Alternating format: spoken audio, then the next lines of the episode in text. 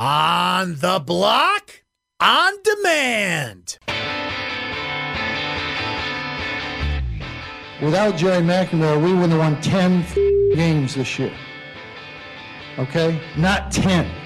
DeVito pop pass end zone, touchdown, and the ball game. DeVito in relief wins it for the Orange. They don't know about the kumbaya meetings we had this week. Swing and a miss. It is over. The Boston Red Sox, baseball's best all season long. They have won it all. The Bills make me wanna shout. Josh Allen, touchdown Buffalo. A 14-yard quarterback draw. Somebody in Vegas told them they were going to win by 20. And the celebration begins. This is On the Block. Right, you know, there's validity in that opinion. Here's X-Men. Ah,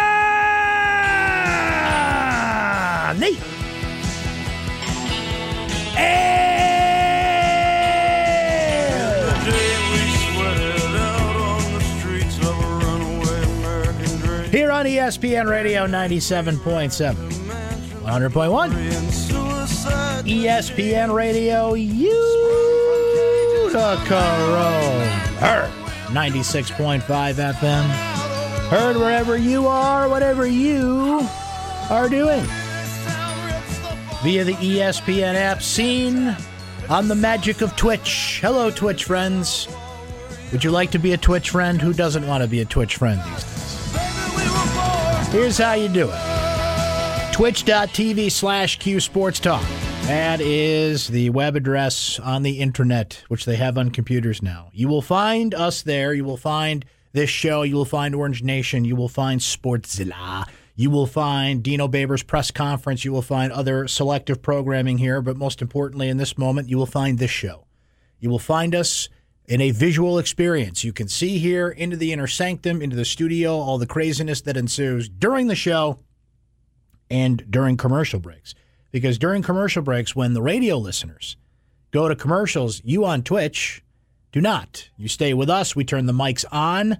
Well, they're always on, basically, and you get to hear what's happening during the breaks. We have our own segments with you during breaks. It's a great time. Yesterday, you were helping me solve a little dilemma I had. I cannot find my Canada Dry pomegranate and cherry seltzer anywhere anymore because I, love Wegmans. They're the best. But for some reason, Wegmans stopped carrying it. So these are the important conversations we have during Twitch breaks. So join us at twitch.tv slash Q Sports Talk. Join us on the air via the live chat there. You can chime in as much as you want on the chat. You can do it the old fashioned way here at 437 7644. Brent Axe Media on Twitter as well. Looking forward to turning the page to Pittsburgh today and starting to talk to some people throughout the week who can tell us about the number 25 rated Panthers. Craig Meyer is one of the best to do it. Craig is a, a beat reporter for Pittsburgh Athletics, covering that a beat for the Pittsburgh Post Gazette. And Craig's going to join us right here in this hour in about 15 minutes. Impressive win for Pittsburgh, certainly. It was Austin Peay. And it's interesting because Pitt has had some close calls with some FCS teams in recent years. They wanted to make sure that was not the case this year. And that that's their one, the plus one. Syracuse is plus one outside of the ACC. It's Liberty in October. Maybe the I don't want I don't want to see football canceled. I don't. I, I want to see eleven football games. Let's just say you know I wouldn't be too upset if that one didn't happen for a number of reasons. But they don't get their non-conference game until then. Pitt had theirs out of the way. It was essentially as close to you can get in college football in terms of coming out of the gate with an easy opponent, getting an advantage in the sense of what Syracuse didn't get, right? That gimme game to start the year, get the blood flowing, get everybody out there. Pittsburgh put 70 players on the field, 70 against Austin Peay, the most in the Pat Narduzzi era. So we will discuss that. Kenny Pickett, this amazing Pitts, Pittsburgh defense, uh, the matchups that the Orange will have, and what I'm not going to call a must win game, but I feel like big picture, long term, if Syracuse is going to stay in the conversation, if they're going to stay relevant, if they are going to keep your interest, as we're going to get into here shortly, if they are going to be a six win football team at the very least, I feel like they had to split one of these two games, North Carolina and Pittsburgh. So that's why I stress in a sense, right? Because I think you've got a lot of ground to make up if you go 0 2 out of the chute with that tough road slate and all things considered with the Orange. So, what are the Panthers going to bring on Saturday noon kickoff with pregame coverage right here on ESPN Syracuse with yours truly, the Amtrak Syracuse football pregame show presented by Ferrone and Son Funeral Home and Charles Heating, Air Conditioning, Plumbing, and Electrical. So, Craig will join us here this hour. We'll talk about the game plenty throughout the program. Uh, hot takes. Eddie O had some interesting things to say about his team's interaction with the coronavirus, which is basically, oh, yeah, we've all had it already.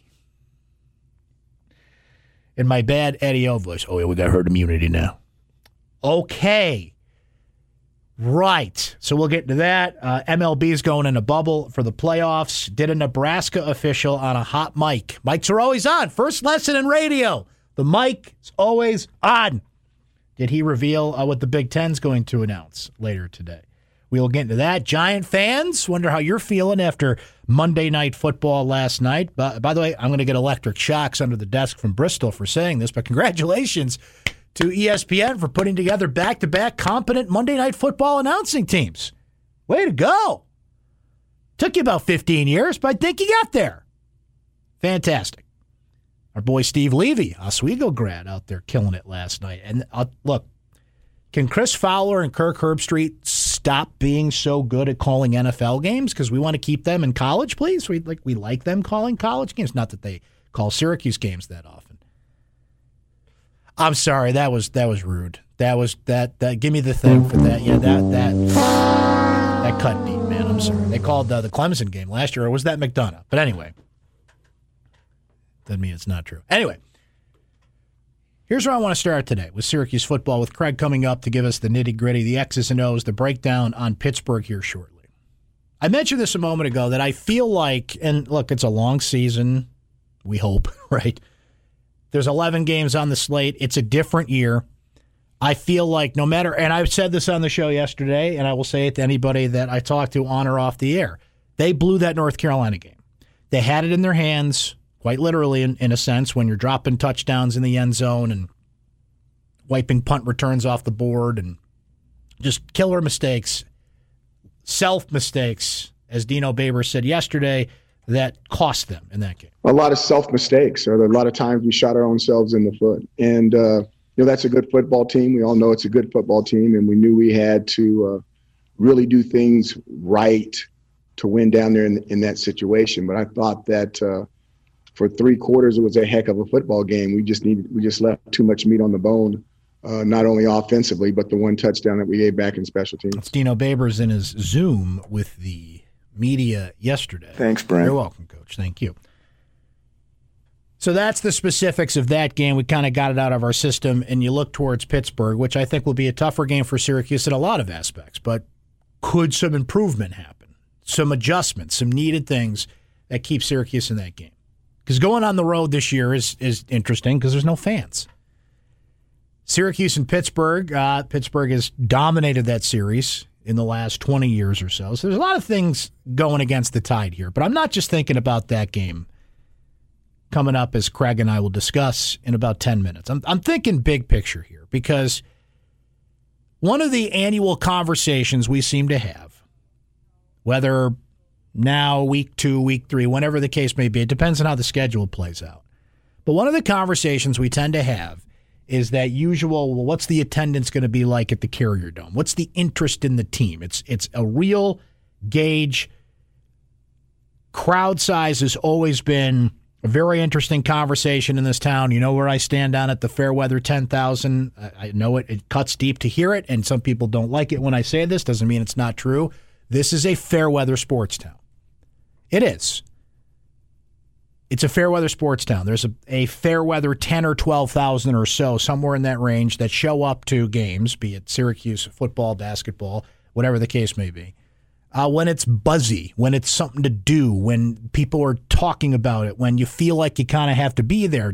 2018 felt like that. The Clemson game last year felt like that. And other recent examples, the Duke game, the Georgetown game in basketball. I mean, Syracuse basketball has a steady, consistent, and what I would say sizable fan base, right? But it's the Fairweather 10,000 that fills out the dome for 35,000 people for Duke. A good, solid ACC game that a college basketball town appreciates gets about 25,000 people. So you get what I'm saying. It's a conversation we've had a lot. It's one gauge, it's not the only gauge. Now we have social media interactions. Now we have, you can look at it a number of ways ratings, uh, merchandise sales, and but it's a feel, right? The unscientific way to measure it is just walk on the street, see how many people are wearing Syracuse hats and jerseys, which in this town, there's always like a consistent line of people that do it, but you see more. Right? You see some some very orange hats and shirts, right? When when teams are doing well when there's a buzz behind it. Well, this was a weird year to generate interest and buzz for a, a lot of known reasons. And what hurts is, and I'm not complaining here, trust me, I understand why it happened, but you had a, a training camp shut down. Media was not allowed. Media access is somewhat limited as it is, but it's just weird now, right? You didn't get that usual run of what you see on the local news, what we discussed on this show. I mean, Syracuse.com, I think we did a good job covering the team as best we could, but it was a weird offseason. It was a weird training camp because half the time we were talking about, well, are they even going to play, right? And after a while, people just kind of tune it out and they're like, wake me up when there's football. Well, there is football. They are playing, but it seems to be always hanging out there. Well, we'll see how long they play, right?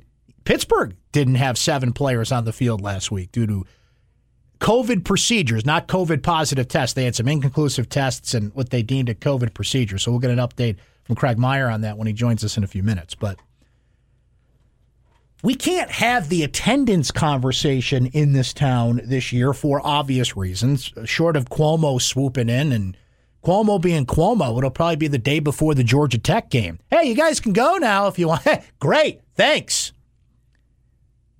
But I don't think there's going to be anybody there, even a percentage. I think it, they're going to ride it out with this whole mandate that yeah, we're not playing before fans.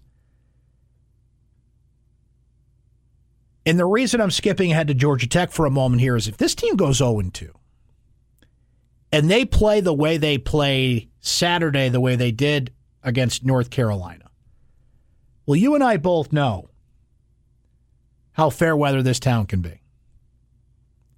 And they're going to flee. The, the general interest, the buzz build up, the fair weather 10,000, as I like to also deem it on the show, the mom test, right? If you have a mother like mine, who even though her son is in sports and she listens to his show, hi mom, and but my mom's not a sports fan per se. She's interested when things are interesting, to put it a, a certain way. But you know, she couldn't really break down the running back situation with Abdul Adams and Jarveon Howard out. But she likes to ask general questions. Again, that's the buzzy feel, which there is a lack of, and it's not the fault of the program or the team fully. But ultimately, hey, you're playing football, so should I be watching or should I be going apple picking or doing the usual fall activities that distract us away from a football team? It's a weird way to judge it. I think we have to be patient with it as we have to with the team in some ways. I'm not saying you can't be frustrated with how they lost that game on Saturday because I was, and I described it on the show yesterday. There's a thin line between reasons and excuses. But man, if they lose this game, I think we could see people just kind of turn the page and move on quicker than ever. There's always going to be a base. There's always going to be this is a, a town that will follow the team. They want to know how they're doing, but I can always tell by the questions I get asked and the feedback that I get in certain ways. And that's just it. If people are asking me questions, when I see them at Wegmans or whatever the case may be. Because look, if you're listening to this show or if you follow me on Twitter, there's a certain level of interest that you already have in the team. I'm not talking about those fans. Those fans want the the meaty, nitty gritty X's and O's football stuff. They're always going to talk that. Consider yourself to be or know somebody to be a fair weather type fan. And I don't mean that as an insult. It's just, you know, people are, are busy. They have lives and they live in Syracuse. They want the team to do well. They're just not necessarily a diehard. I could tell by the questions those fans ask me. Oh, well, how they doing? Hey, what time's the game today? As opposed to, you ready? Noon. Let's go, man. Right? Like you can just tell there's a difference. And right now, this football team is teetering only after one game, I think, on what kind of questions I'm going to be asked about them. If they can go out, beat Pittsburgh, bounce back from a week one loss that they let slip right through their fingers, and they're 20 and a half point underdogs. The offensive line is not going to get magically better in one week. Tommy DeVito is not going to all of a sudden like stand up in a meeting this week like eureka i see it. Like the reads that he's missing and everything it's a progression. It's not going to be a snap of the finger dino makes some adjustments and all of a sudden this team is fixed. I think we know this is going to be a process. How patient you'll be with that process how patient especially fans that are not diehards are not and certainly kind of get it. Like, yeah, they didn't practice in the off season. What does that mean? It's like, but hey, they're playing, right? Like, they're going to drop like flies if this team loses Saturday. And then eventually, if they, and this is a tough schedule and everything that has to be factored into these conversations, but reality is reality. It's going to be tough in the middle of the season to talk to a Syracuse football fan if they're not showing improvement and not being the team they could be. And, you know, I'm just, it's a hypothetical here. But if they continue on a certain path, it's going to be tough to talk. To, hey, come on, man, be patient, right? And all those things that I'm saying right now, it's just you're not going to be able to do it. You're just not going to be able to do it, even in a weird season, even when 2020, man. It's it's if anything, fans want to feel normal and analyze their team and discuss their team in a normal way. How Syracuse does on the field Saturday against Pittsburgh is going to go a long way in determining how those conversations will be held. So let's find out about that Pitt Panthers team. Dino said it last week. You're telling me there's a chance. Does Pittsburgh fit that description as well? Craig Meyer from the Pittsburgh Post Gazette does a terrific job covering all things Pitt Panthers. Will join us next. You're on the block, ESPN Radio. We're in our Burdick BMW opening drive. We're coming back after this. You stay right there. Is On the Block with Brent Axe. Oh, Tommy. What's going on, man? What are we doing on this Tuesday? Let me run with you tonight. I'll take you on a moonlight ride. Great to have you on the block, ESPN Radio. There's someone I used to see, but she don't Always hard to turn petty down. So let's get to the point. Well, let me get to the point. Let's roll another joint. Oh, Turn we can do that. So we were talking Syracuse, Pittsburgh. Get ready for that one. We heard earlier from Craig Meyer of the Pittsburgh Post Gazette. Tomorrow, Chris Peak from Panther Lair will join us. One of the we only bring you the best, right? These are two of the best people out there that cover Pittsburgh, all things Pittsburgh football and basketball. So we'll hear from Chris on the show tomorrow.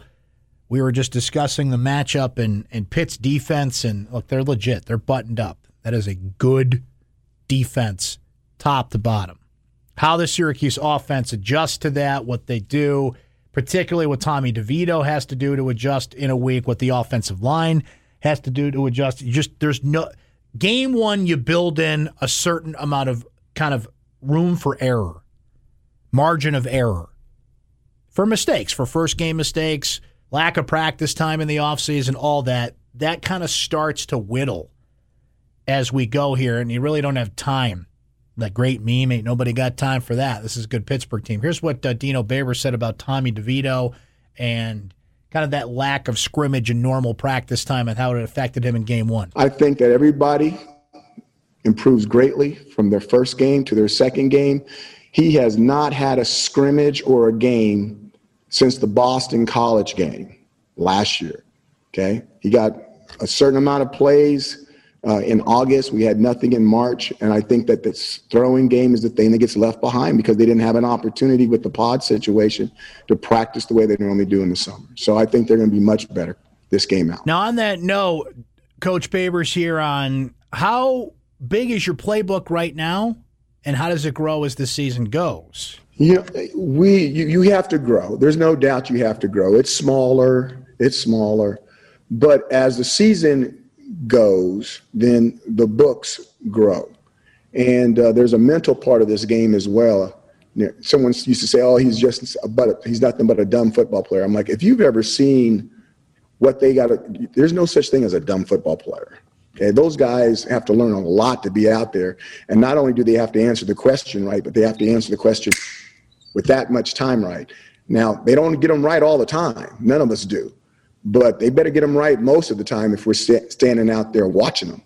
So uh, there's the, the, playbook will grow. It's a little bit smaller, but uh, that's okay. We've got enough in to do the things that we need to do. It comes down to execution on offense, defense, and special teams, and minimizing your mistakes. If you minimize your mistakes and you and you capitalize on what you're good at and do it and do it well, then in most football games, unless you're playing a, a, a very superior opponent, you're going to be in that game for a while, and then you got to see which way the ball bounces. So, you know, is the playbooks a little bit smaller? Yeah, but that's that's not a negative or a positive. The book will get bigger as we move along, but we got more than enough of it in right now to do the things that we need to do on the people we're playing. Not to compare sports to politics, but I'm going to in, in this instance. Yay, democracy. Don't worry, we're going to stick to sports. But here's what I find interesting about the position that Dino is in and kind of how we select who we want to vote for for president of the United States, right?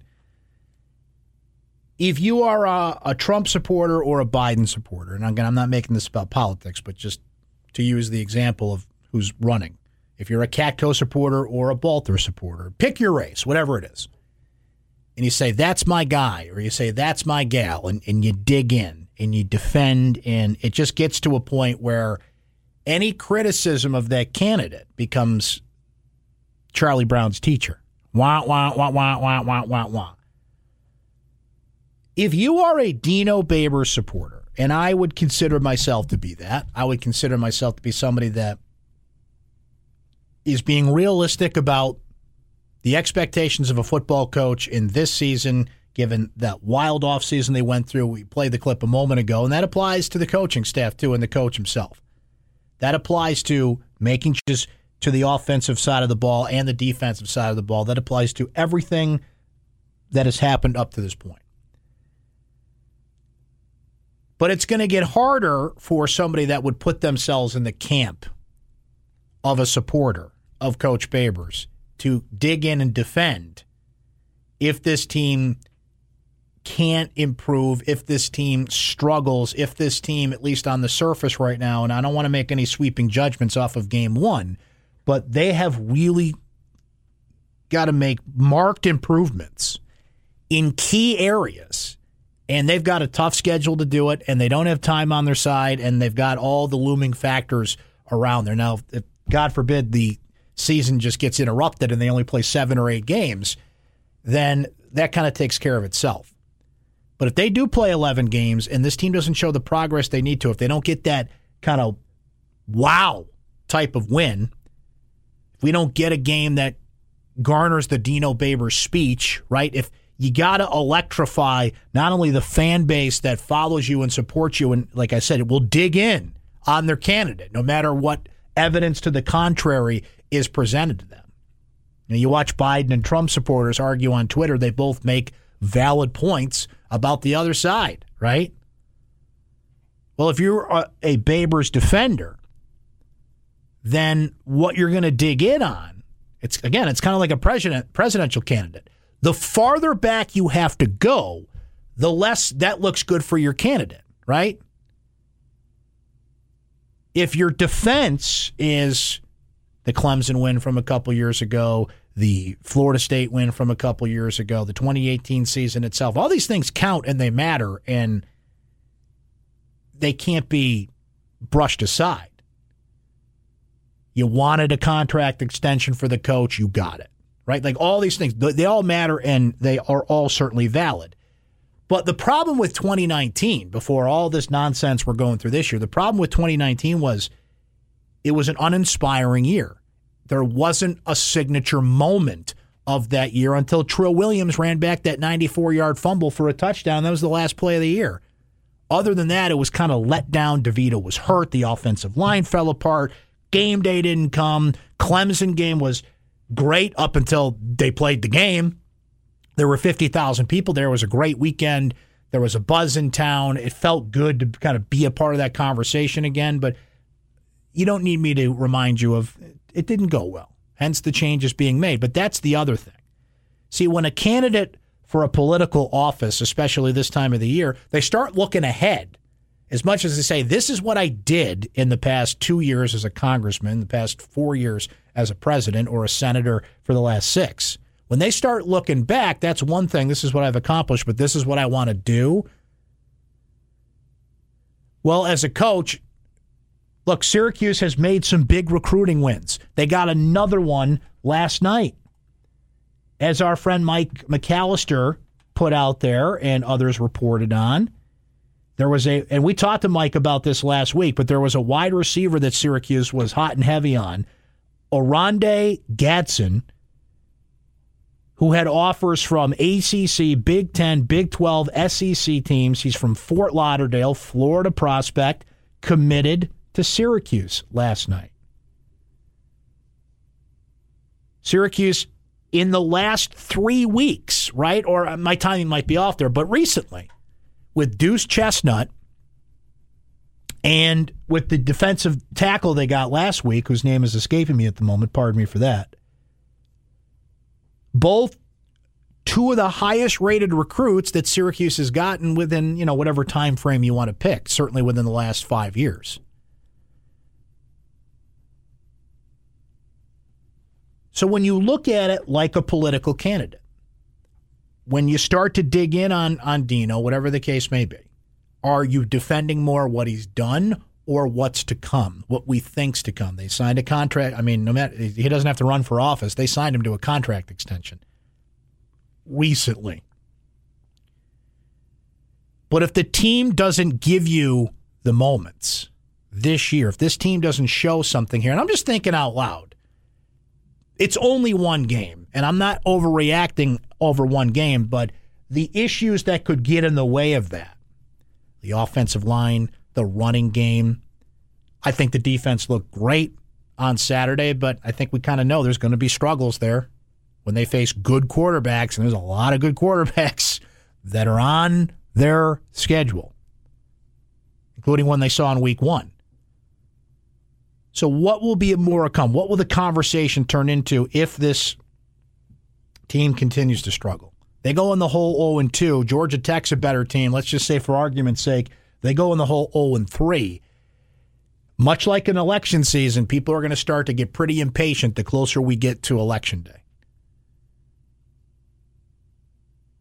If you're undecided and you're waiting for the debates or, you know, whatever moment that's going to be to sway you one way or the other between now and November 3rd, well, that's what this football team is going to have to do. If you're kind of undecided where you stand on that, what can happen over the course of these next 10 games that we hope we get that makes you dig in on one side or the other, factoring in how weird this season is, the prep is, and just how different it is. It's funny how those things kind of go hand in hand here. Are you defending what's happened more behind you or what you think is to come? Because there's valid points on both sides. As we would say in a political debate, right? But I think the recruiting wins that Syracuse has gotten lately has helped kind of temper any thoughts of, well, wait a minute here. Where are we going? What are we doing? Is this working? And again, when you make wholesale changes like Dino Babers did, which you asked for, then you got to let them bake a little bit. Okay, you can't take the pie out of the oven if it says put it in there for 45 minutes at 350. You can't take it out after 10 minutes and say, "What pie now?" That sounds really good, by the way. I don't know why I talk about food like this because now I'm hungry for pie. Around the block, ESPN Radio. We can certainly continue to discuss this, but Goldberg has questions for all of us. We do not know what those questions are, hence why we call it the blind side. We will do it coming up. Thank you. Bye bye.